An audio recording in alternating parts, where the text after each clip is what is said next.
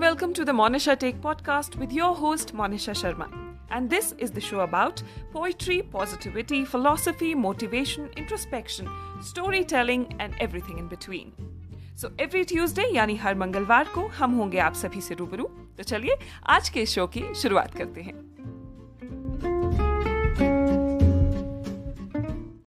नमस्कार। The Monisha take podcast के इस नए एपिसोड में आप सभी का स्वागत है। एक और मंगलवार आ चुका है और वक्त हो चुका है एक और दिलचस्प कहानी का। आज मैं आप सभी से बात करूँगी रोहतांग पास यानी रोहतांग दर्रे के बारे में। तो चलिए, आपका वक्त जाया नहीं करते हैं और सीधे शुरुआत करते हैं आज के इस एपिसोड की।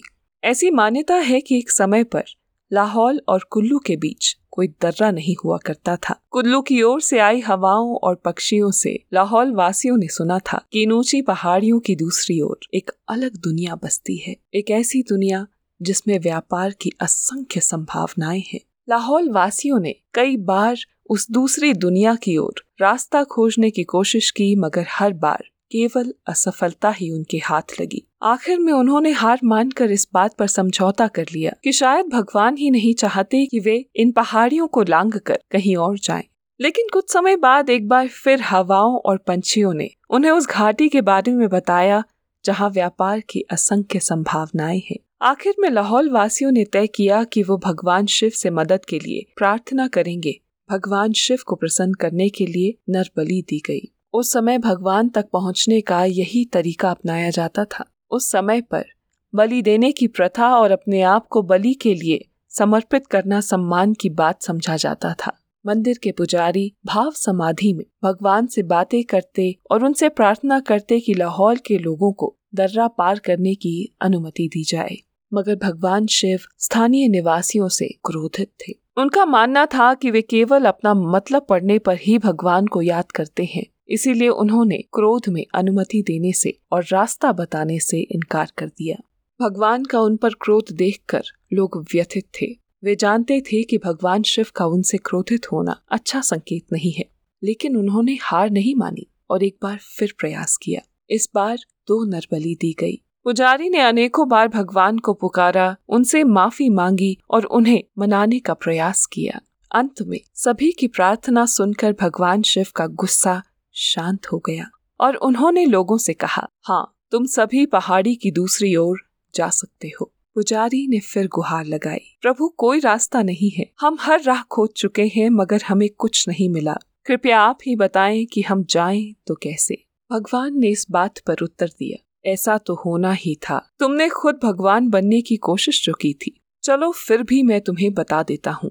भगवान शिव ने उन्हें पहाड़ों की दूसरी ओर जाने का रास्ता बताया। सभी भगवान का धन्यवाद करने लगे कि तभी भगवान शिव ने उन्हें चेतावनी दी कि मैं कोड़ा मारकर दर्रे का निर्माण करूँगा। जब ऐसा होगा तो दर्रे में तेज हवा अचानक चलने लगेगी। ये तेज हवा आने वाले कई वर्षों तक रहेगी। ध्यान रहे कि तुम उसमें फंसकर कहीं समाप्त न हो जाओ। पुजारी ने भगवान शिव का धन्यवाद किया और सभी लोगों तक उनका संदेश और चेतावनी पहुंचाई। इसके बाद भगवान शिव ने कोड़ा लेकर कई बार पहाड़ी पर उससे वार किया।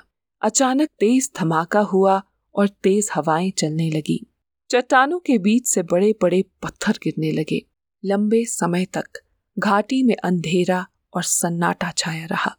कुछ समय बाद जब लोग हिम्मत जुटाकर अपने घरों से बाहर निकले तो उनके समक्ष खड़ा था रोहतांग दर्रा। सभी भागते भागते चोटी पर स्थित रोहतांग पास तक पहुँचे। लेकिन जब वे दर्रे तक पहुँचे तो उन्होंने देखा कि दर्रा तो बन गया है, मगर यहाँ से नीचे उतरकर दूसरी घाटी तक पहुँचने का कोई रास्ता नहीं है। तभी भगवान शिव एक साधु के रूप में उनके समक्ष प्रकट हुए और उन्हें मार्ग दिखाया। जैसे जैसे साधु हवा में कदम रखते जा रहे थे, उनके कदमों के नीचे रास्ता बनता जा रहा था। और इस तरह आगे बढ़ते बढ़ते वो रास्ता उन्हें मनाली तक ले आया।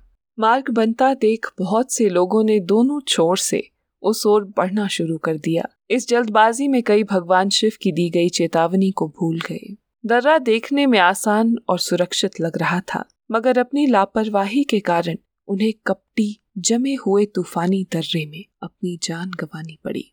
आज भी रोहतांग दर्रे में सावधानी न बरतने के कारण कई लोग अपनी जान गंवा देते हैं। कुल्लू निवासी आज भी अक्टूबर सन अठारह सौ उनहत्तर का वो दिन याद करते हैं, जब उनके कुछ परिजन लाहौल से लौट रहे थे और लौटते समय वो रोहतांग में चल रही आंधी में फंस गए। इस हादसे में सत्तर लोगों की मौत हो गई थी। लाहौल घाटी में रोहतांग पास के निर्माण से जुड़ी एक और कहानी सुनाई जाती है।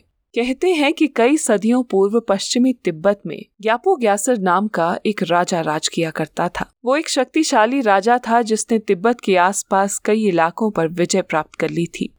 एक बार राजा अपने घोड़े पर सवार होकर लाहौल आया। राजा के घोड़े का नाम था थुरु क्यांगमो ये घोड़ा मानो हवा से बातें करता था। राजा के साथ एक देवी भी लाहौल आई थी। इन देवी का नाम था आने गुरनम ग्यामो राजा घोड़े पर सवार होकर आगे बढ़ता गया और जितनी आगे बढ़ता रहा, उतनी जगहों पर विजय प्राप्त करता गया। ऐसा करते करते राजा कोक्सर के सामने खड़ी चट्टान तक पहुँचा। उस समय तक रोहतांग दर्रा अस्तित्व में नहीं था और ऊँची पर्वतमाला लाहौल से लेकर कुल्लू तक फैली हुई थी, जिस कारण लाहौल वासियों का कुल्लू वासियों से कोई संपर्क नहीं था। राजा पर्वत की दूसरी ओर जाने के लिए उत्सुक था। वो पर्वत पार बसी दुनिया को करीब से देखना चाहता था। राजा अपनी उत्सुकता को रोक ना पाया और उसने पर्वत पर अपनी जादुई चुंबक से प्रहार किया और पर्वत पर कटाव कर दिया। राजा एक और प्रहार करने ही वाला था कि देवी ने उन्हें तुरंत रोकते हुए कहा, यदि तुम दर्रे को बहुत नीचा और आसान बना दोगे तो लाहौल की बौद्ध प्रजा कुल्लू और अन्य समतल प्रदेश की जनता से घुल मिल जाएगी, जो कि सही नहीं होगा। इसके बाद राजा ने रोहतांग दर्रा पार कर कुल्लू की ओर प्रस्थान किया। नीचे उतरते समय वो राहला पहुँचे, जहाँ उनकी मुलाकात एक बेहद खूबसूरत और मनमोहक राक्षसी से हुई। राजा उस राक्षसी से इस कदर प्रेम कर बैठे कि उन्होंने सारा वक्त राक्षसी के साथ ही बिताने का मन बना लिया। इसी दौरान राजा की अनुपस्थिति में तिब्बत में उनके साम्राज्य पर पड़ोसी राजा ने हमला कर दिया और उसकी सेना को हराकर, शहरों को लूटकर, उसकी रानी को उठाकर ले गए। राजा की प्रजा संकट में थी। वे प्रतिदिन राजा के लौटने की प्रार्थना करती थी। तभी राजा के प्रधानमंत्री, जो बेहद समझदार माने जाते थे, उन्होंने राजा तक संदेश भिजवाने का फैसला किया। उन्होंने राजा के नाम एक पत्र लिखा और पत्र को सरस के पैर में बांधकर पर्वत पार उसे राजा तक पहुँचाने के लिए कहा। कई दिन उड़ने के बाद अंत में सरस राहला पहुँचा तो उसने राजा को एक खूबसूरत स्त्री के साथ शतरंज खेलते देखा। सरस को देखते ही राजा को अपने देश की याद आई और उसे इस बात का एहसास हुआ कि वह लंबे समय से अपने राज्य और अपनी प्रजा से दूर है। राजा ने मन में सोचा कि यदि सरस मेरे दाहिने कंधे पर बैठा तो खबर अच्छी होगी। यदि बाएँ कंधे पर बैठा तो खबर बुरी होगी। उसी क्षण सरस राजा के बाएँ कंधे पर आकर बैठ गया। राजा ने पत्र खोलकर पढ़ा तो अपने राज्य की बर्बादी और रानी के खो जाने की खबर से अत्यंत दुखी हुआ। उसने तुरंत वापस लौटने का मन बना लिया। जब ये खबर उसने राक्षसी को सुनाई तो वो रोने लगी और बोली कि वो भी राजा के साथ चलेगी। घबराकर राजा ने देवी से इस विषय पर चर्चा की। इस पर देवी ने कहा कि यह संभव है, क्योंकि ऐसा करने पर उनके राज्य के देवी देवता उनसे नाराज़ हो जाएँगे। देवी ने सलाह दी कि बेहतर यही रहेगा कि किसी रणनीति से राक्षसी की हत्या कर दी जाए। देवी ने राजा को राक्षसी के सामने ये प्रस्ताव रखने के लिए कहा कि घोड़ा दो लोगों को बिठाकर दौड़ नहीं पाएगा, इसलिए जिस क्षण घोड़ा दौड़ना शुरू करेगा, राक्षसी को उसकी पूंछ पकड़नी होगी। राजा ने राक्षसी के सामने ये प्रस्ताव रखा और उसने तुरंत ही इसे स्वीकार भी कर लिया। सब तैयार था। राजा घोड़े पर सवार हुआ और जैसे ही राक्षसी ने घोड़े की पूंछ पकड़ी, थुरु कैंगमो ने उसे एक बेहद ताकतवर लात मार दी। राक्षसी बहुत ज़ोर से समीप के पहाड़ से टकराई और वहीं मर गई। ऐसा माना जाता है कि जिस चट्टान से राक्षसी मरने से पहले टकराई थी, उस चट्टान में आज भी राक्षसी के टकराने के निशान है। मगर ये कोई नहीं जानता कि वो चट्टान कौन सी है और कहाँ पर है। राक्षसी को मारने के बाद राजा देवी के साथ अपने राज्य की ओर चला गया। राजा की जादुई चाबुक से बनी इस कटाव को आज रोहतांग पास कहते हैं, जो बाद में लाहौल और कुल्लू के बीच का मुख्य मार्ग बना।